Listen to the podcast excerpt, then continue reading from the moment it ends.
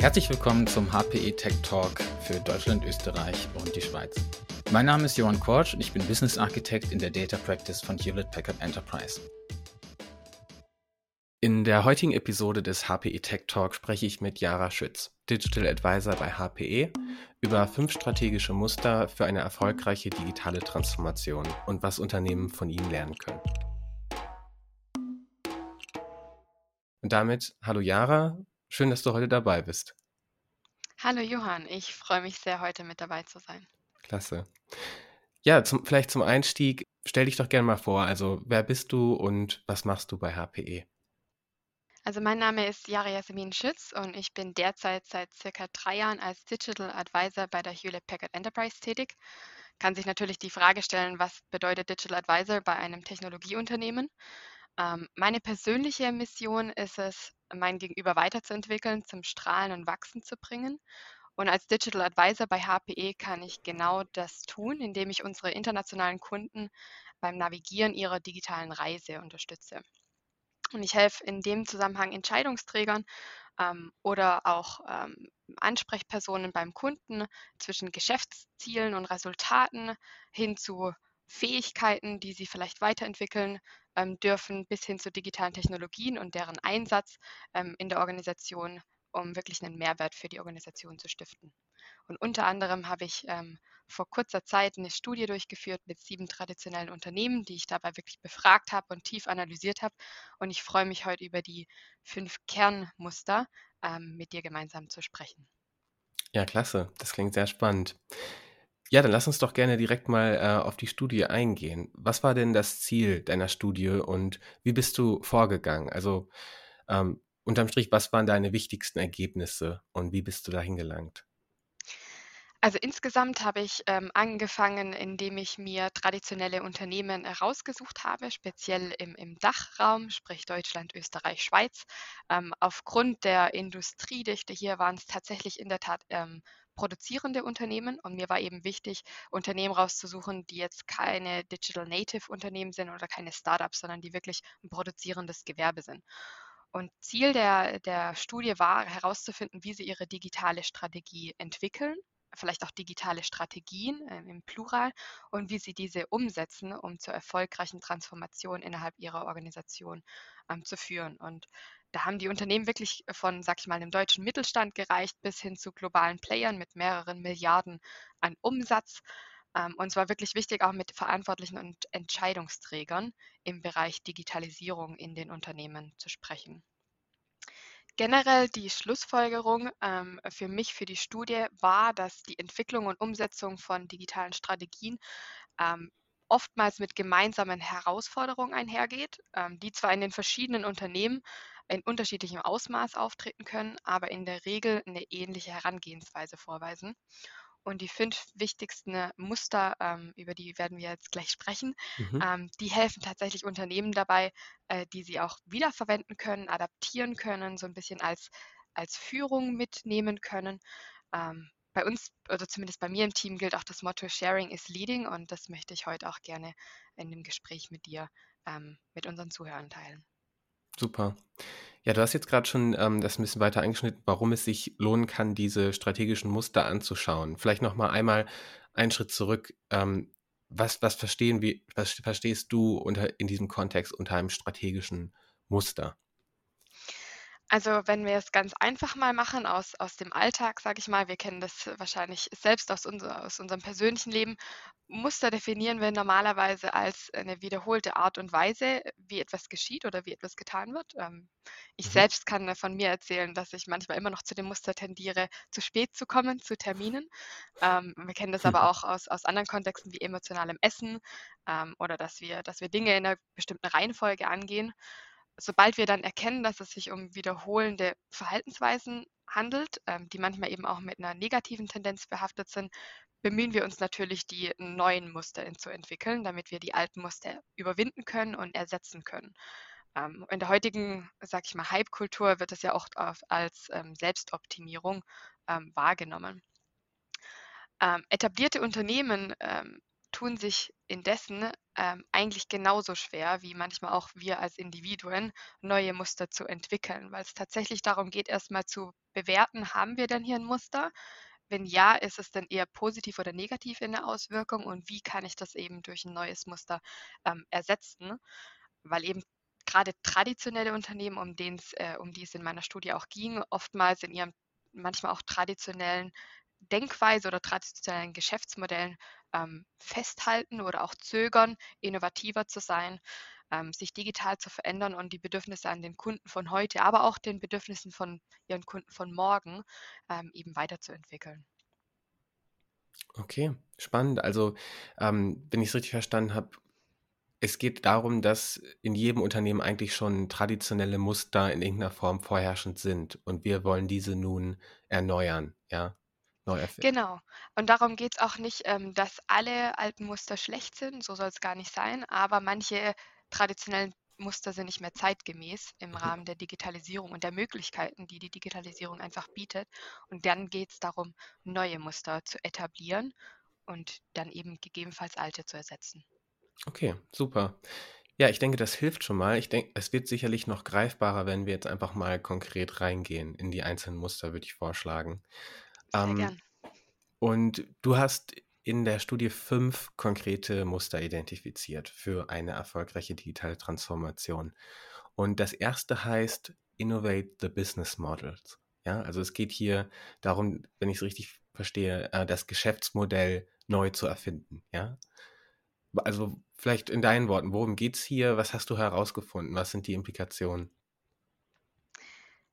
Genau, ähm, also bei dem Thema Innovation und Geschäftsmodell ähm, kommt ja oft so ein bisschen eine leichte Panik tatsächlich schon auf in die Richtung: „Oh, innovieren wir genug? Haben wir genug neue Geschäftsmodelle?“ Ähm, an sich ist es aber so, dass sich Kunden ja ständig weiterentwickeln und die digitale Transformation im Unternehmen ist an sich ja nur die Antwort auf die digitale Transformation in der Gesellschaft und in, in jedem Individuum. Wir kennen sie auch von uns. Wir interagieren mit digitalen Apps, wir interagieren mit, mit, mit Fitness-Trackern zum Beispiel und so weiter und so fort. Und es ist einfach sehr wahrscheinlich, dass die Art und Weise, wie sich unsere Kunden oder auch Ihre Kunden, wie wir sie bisher zufriedengestellt haben, dass diese Funktionsweise nicht mehr, nicht mehr zeitgemäß ist und es einfach an der Zeit ist, ein Geschäftsmodell zu überdenken. Wir können das auch mal ganz, ganz praktisch machen. Ähm, das Beispiel eines Herstellers, ähm, der einfach seit Jahrzehnten erfolgreich ist, indem er Industriemaschinen verkauft, in, in die unterschiedlichsten Industrien. Ähm, nach dem alten Geschäftsmodell verkauft dieses Unternehmen ein Produkt und erzielt mit dem Produkt einen Gewinn und strebt nach Skalierung dieses Gewinns. Bei der Innovation hingegen seines Geschäftsmodells verkauft er nicht nur das Produkt, sondern er geht auch dahin, dass er sagt, er verkauft das Ergebnis des von ihm hergestellten Produkts. Anstatt also einfach nur die Maschine an sich zu verkaufen, bietet dieser Hersteller die Maschinen jetzt als Dienstleistung in einem Abonnementmodell an. Und das an sich ist schon die Innovation im Geschäftsmodell. Das heißt, der Käufer besitzt dann nicht mehr das Produkt, sondern er kann es leasen und im Wesentlichen ähm, wie ein Auto, sag ich mal, nutzen. Äh, daher kennen wir das Autoleasing, ein bekanntes, ähm, bekanntes ähm, Beispiel und zahlt eben je nach Nutzung dann des Produkts eine gestaffelte Monats- oder Jahresgebühr an, anstelle von einem, einem großen, äh, einer großen Kaufsgebühr. Und der Kunde hat dann eben auch den Vorteil, dass er immer über das neueste und über das beste Modell verfügen kann, ohne große Investitionen zu tätigen. Und der Hersteller ist zwar immer noch in der gleichen Branche unterwegs, aber mit einem sehr zeitgemäßen und modernen Geschäftsmodell. Okay. Ja, spannendes Beispiel, ne? Weil letzten Endes einfach dadurch, dass man hier ähm, neu denkt, wie man ähm, also das Produkt bereitstellt, ein völlig neuer Wert geschaffen wird für den Kunden. Ja, wie du gerade sagtest, er hat dann eben die Möglichkeit, stets die neuesten Maschinen zu haben, etc. Und beide Seiten gewinnen, könnte man sagen. Genau, also darum geht es ja auch in der digitalen Transformation. Es geht ja um Win-Win-Win-Situationen und nicht darum, dass einer mehr einsteckt und die anderen äh, weniger einstecken. Ja. Wir hatten jetzt vorhin gesagt, dass wir ähm, mit diesen neuen Mustern immer auch einen, einen traditionellen ähm, Ansatz ablösen wollen. Was in Bezug auf das Geschäftsmodell, wie könnte man das voneinander abgrenzen? Was ist so der Kontrast, den du siehst bei diesen erfolgreichen neuen digitalen Geschäftsmodellen zu ähm, vielleicht traditionellen Modellen? Also von von 'ner tatsächlich auch Managementperspektive geht's tatsächlich von, sage ich mal, sehr Projekt äh, Lebenszyklus-fokussierten, ähm, Vorhaben eher in Richtung Produktlebenszyklus. Das heißt, dass man nicht Mhm. mehr traditionell in Wasserfallmodellen vorgeht, sondern eben sehr agil in Produktteams. Auf der anderen Seite lässt sich das auch festhalten an zum Beispiel nicht unbedingt der der Messung von neuen Features und Funktionalitäten im Produkt oder im im in der Dienstleistung, sondern eher an dem neuen Mehrwert, der für den Kunden gestiftet wird. Ähm, einfach 'ne 'ne andere Sichtweise, 'ne andere Perspektive auf die Weiterentwicklung der Produkte und der Geschäftsmodelle an sich. Okay, super. Alles klar. Also, erstes strategisches Muster, das, ähm, Geschäftsmodell, das digitale Geschäftsmodell. Lass uns gerne mal weitergehen. Ähm, ich denke, das nächste hängt auch eng mit äh, mit diesem, ähm, 1. zusammen und es heißt „Evolve the Operating Model“, ja? Also, hier geht's darum, das eigene Operating Model weiterzuentwickeln. Kannst du uns da das mal 'n bisschen näher bringen? Was was, ähm, ist hier gemeint? Wie geht das auch einher mit dem, worüber wir eben gesprochen haben? Lässt sich das Beispiel weiterführen, was du eben gebracht hast? Super gerne, Johann. Also, an sich, ähm, geht es mit 'nem Operationsmodell, ähm, darum, wie die Werte, die in einem Geschäftsmodell definiert werden, erschafft werden für zum einen die Kunden, aber auf der anderen Seite auch, wie Mitarbeitende zusammenarbeiten. Das heißt, welche Fähigkeiten gibt's in der Organisation, welche Prozesse bestehen, welche Policies und nicht zuletzt natürlich auch, wie muss sich vielleicht die Kultur auch weiterentwickeln, dass sie diesem neuen Geschäftsmodell eben in der Werterschaffung, ähm, beitragen kann. Ähm, auf der IT-Ebene sprechen wir da genauso von dem Operationsmodell. Da geht's einfach drum, wie die IT-Services sozusagen für die Organisation intern wie manchmal auch extern bereitgestellt werden. Ein Beispiel, ähm, ist die Zusammenarbeit mit externen Organisationen auch, wie zum Beispiel Universitäten, Technologienunternehmen oder sogar manchmal auch Wettbewerbern, um das Ökosystem zu erweitern und gemeinsam nach Lösungen für die Kunden zu suchen. Die alte Art, wie Wertschöpfungsketten, ähm, zu betrachten sind, ähm, ist meistens sehr isoliert und geht davon aus, dass sie endet, sobald 'n Kunde das Produkt aus dem Regal genommen hat.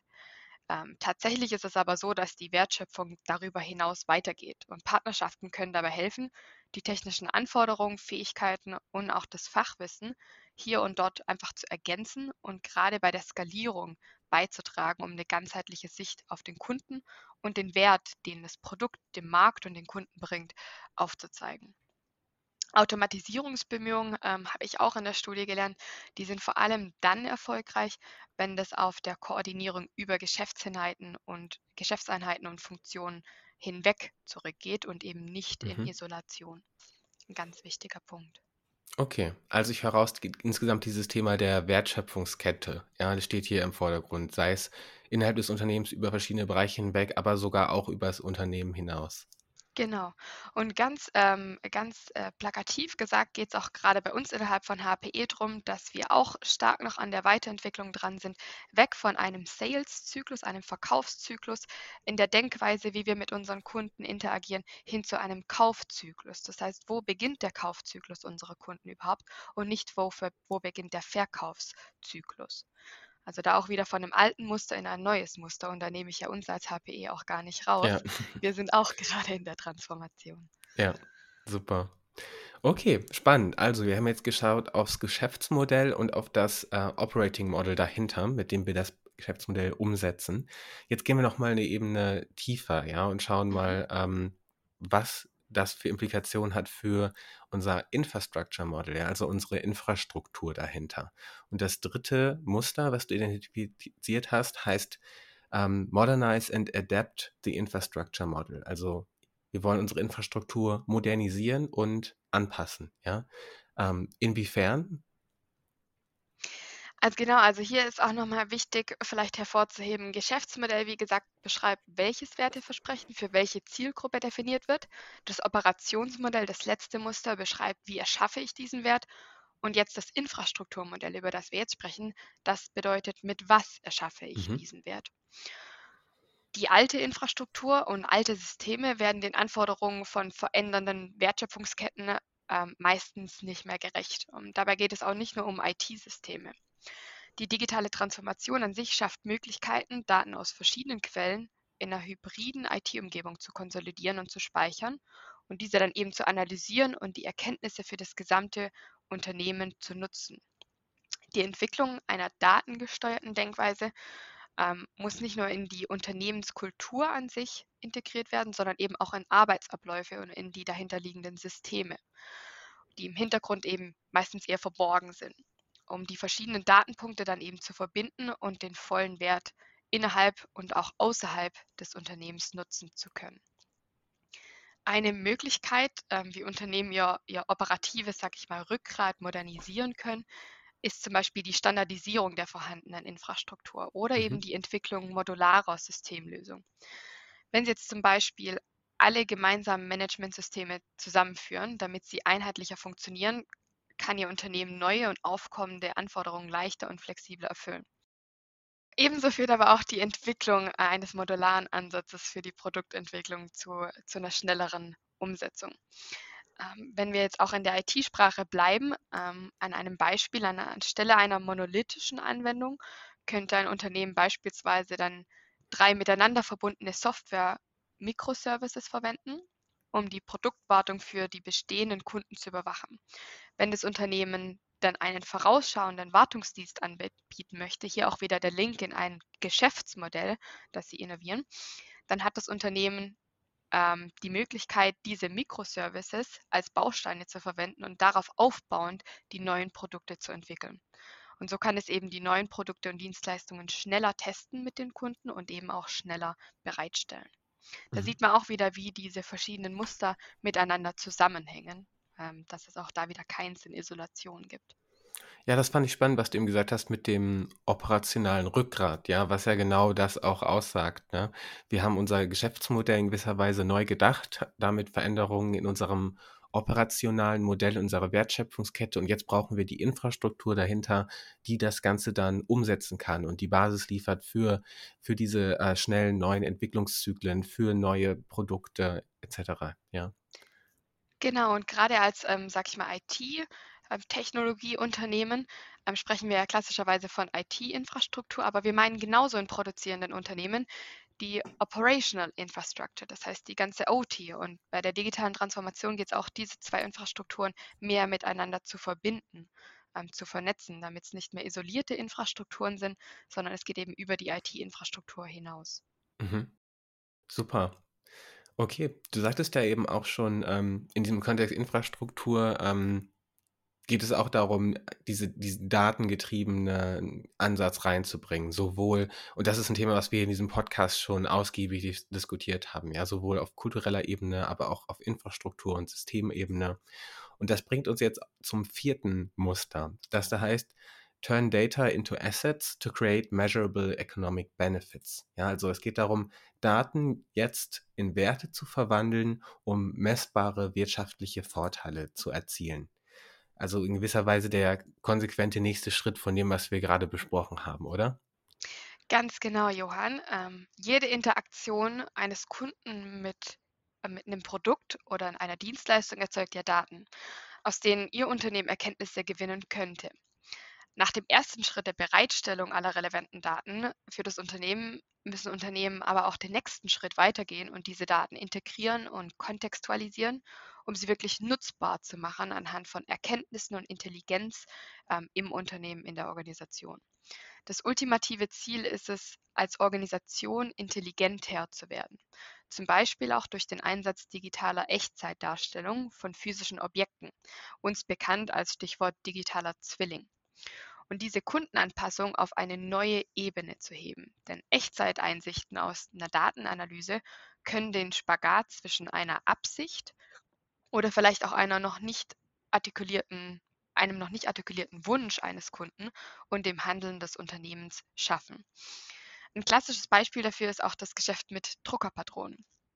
Als sich die Welt digitalisierte, als das Ganze mit der Digitalisierung, sag ich mal, Fahrt aufnahm, drohte den, den Unternehmen, die jetzt Tinte und Drucker als Produkte verkauft haben, ähm, drohte, dass sie einfach obsolet werden. Doch die Hersteller haben dann intelligente Drucker entwickelt, deren Aktivität überwacht werden konnten, woran dann Kunden bereit waren, für einen Service zu zahlen, der ihre Tintenpatronen automatisch auffüllte, sobald sie ähm, fast leer waren. Das kennen wir heutzutage auch von Amazon mit der Waschmaschine. Das war gleichzeitig eine innovative Lösung für die Kunden, auf der anderen Seite eben auch eine neue Einnahmequelle für die Druckerhersteller. Ja. Ganz wichtig ist, dass Daten zwar der Startpunkt sind, aber sie sind nicht das Endziel. Das Endziel sind Intelligenz und Erkenntnisse im Unternehmen nutzbar machen und damit einen Mehrwert für die Kunden stiften. Ja, das fand ich nochmal ganz wichtig, was du gerade gesagt hast. Ja, also nicht die Datensammlung und Analyse als Selbstzweck, sondern wir wollen dann daraus einen wirklichen Wert für unser Geschäft ziehen. Ja, wie zum Beispiel bei den Druckern, ähm, was man sicherlich auch sehen kann als Daten, datengetriebene ja, Neuerfindung des Geschäftsmodells. Ja. Ganz genau, Johann, ja. Und vor allem geht es auch darum, dass wir jetzt aus einer, sag ich mal, IT-Sicht auch nicht mehr in Datenzentren denken, sondern eher in Zentren von Daten. Das heißt, wo auch immer die Daten liegen, dort sind die Zentren. Und dann geht es eben darum, diese ganzen Zentren mit einzuspeisen in das operative Rückgrat, wie wir es gerade schon davor ja. genannt hatten, und dann einen Mehrwert daraus zu stiften. Super. Okay, ja, passt. Was ich jetzt nochmal richtig spannend fand, war der letzte Punkt. Ja, weil der nochmal einen ganz anderen Aspekt aufgreift. Und der heißt hier cultivate trust within and beyond the organization. Ja, also wir, wir wollen nun Vertrauen innerhalb und außerhalb der Organisation aufbauen. Wie passt der Punkt denn in das, ähm, was wir bisher besprochen haben? Also gerade haben wir ja das Thema Datenerfassung, Datennutzung ja. ähm, gut besprochen. Mit jeder Datenerfassung gehen aber auch Datenschutzbedenken einher. Das heißt, Unternehmen müssen Entscheidungen über Daten und Datenschutz kundenorientiert treffen. Sie müssen proaktiv und auch transparent kommunizieren, welche Daten Sie erheben, wie Sie diese nutzen, an wen sie weitergegeben werden. Und eine sichere und gesetzeskonforme Grundlage bildet hier die Basis für, für das oben genannte, äh, für das gerade genannte. Stichwort Datenschutz äh. Mhm. Äh, wir, kennen, wir kennen das Thema ja alle. Ähm, ein Beispiel dafür, ähm, beziehungsweise viele Beispiele an sich sind ja allgegenwärtig. Also Viele von uns haben ja auch schon Uber als Fahrtdienst genutzt. Ähm, Uber kennt unser Fahrverhalten. Amazon weiß, dass ich bald ein Kind bekomme oder dass meine Waschmaschine das Waschmittel leer ist. Ähm, bei, anderen, ähm, äh, bei anderen Unternehmen wissen sie dann zum Beispiel, dass ich gerade eine Idee, äh, Diät mache anhand der Suchergebnisse. Das heißt, es geht darum, herauszufinden, welche Daten ich im Unternehmen benötige, damit mein Geschäftsmodell funktioniert, aber auch zu wissen, wo die Grenze ist ähm, mit der Nutzung der Kunden und der wirklich sensiblen Daten. Und wenn ich die Grenze überschreite, dann kann die digitale Transformation auch, sag ich mal, schneller vorbei sein, als man an sich denkt. Und mit Vertrauen ähm, gehe ich auch ganz bewusst in die Erkenntnisse aus der Studie ein, dass es über das Thema Sicherheit oder IT-Sicherheit hinausgeht, weil es schließt zu Themen wie Konformität oder eben Compliance mit der DSGVO oder auch anderen Regularien, wie aber auch der Cyberresilienz und natürlich auch der Ende-zu-Ende Vernutzung, äh, Vernetzung und Verschlüsselung einher. Das heißt, es geht eben einfach über dieses klassische IT-Sicherheitsthema weit hinaus und es gilt innerhalb der Organisation wie eben auch in das gesamte Ökosystem und in ihre Zielgruppen an Kunden hinein. Super.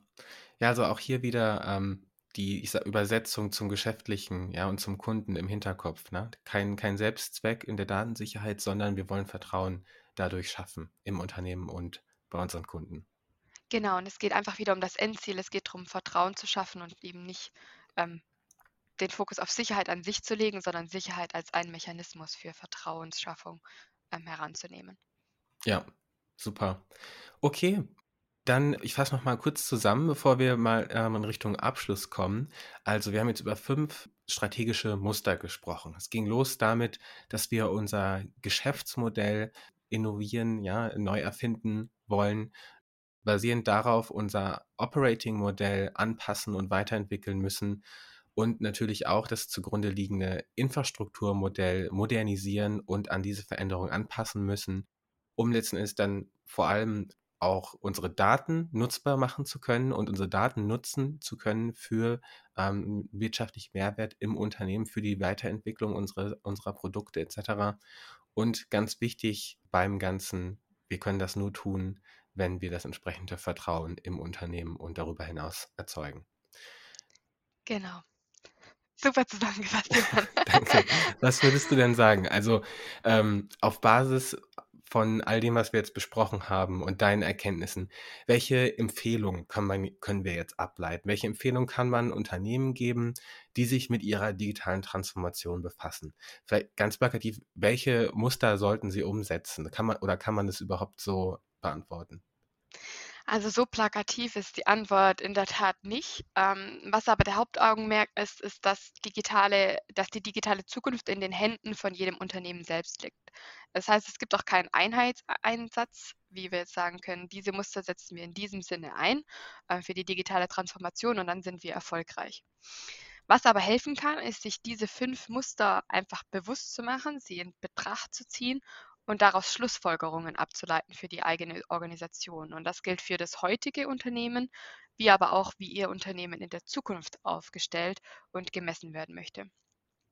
Digitalisierung an sich ist ja auch nichts, was jetzt, sag ich mal, mit der Pandemie und der ähm, Remote-Arbeit an sich abgeschlossen ist, sondern digitale Transformation ist kontinuierlich und dynamisch und sie erfordert neues Denken und auch Offenheit für Neues, ähm, wie eben bei den Selbstoptimierungsbemühungen, auf die Mhm. wir ganz am Anfang zu sprechen gekommen sind.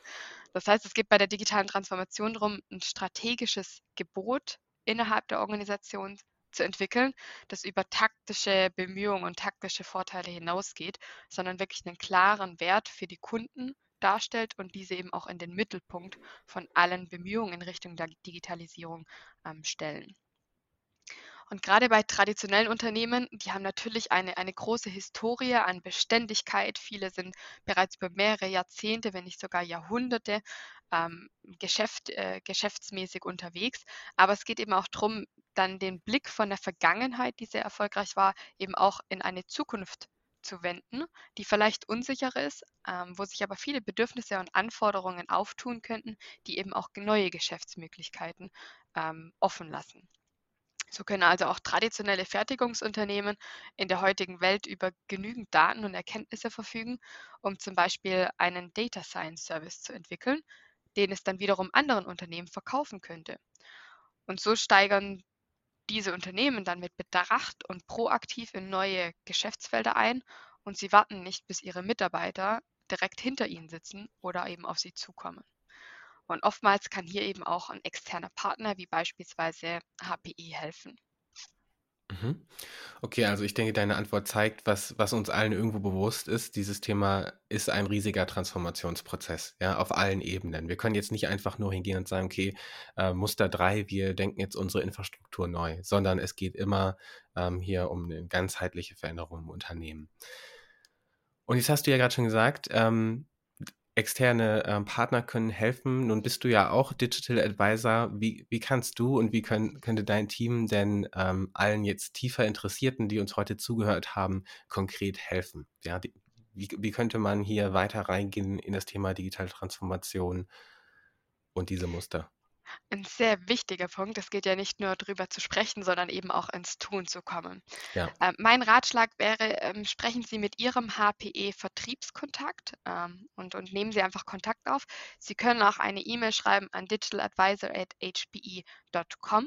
Äh, da werden Sie dann auch mit, mit entweder mir oder einem meiner Kolleginnen und Kollegen in Kontakt kommen. Und wir unterstützen Sie dann dabei, diese miteinander verwobenen Agenten Ihrer Organisation, und da sprechen wir von Kundenerfahrungs- oder Produktteams, äh, Produktionsteams, über dann Daten- oder Sicherheitsteams bis hin zu Software- und IT-Service-Teams. Da helfen wir Ihnen, die Agenten und die Zielsetzung besser zu verstehen und auch eine gemeinsame Sprache zu entwickeln für die Vorhaben und für die Weiterentwicklung in Ihrem Unternehmen hin zu einem digitalen Unternehmen.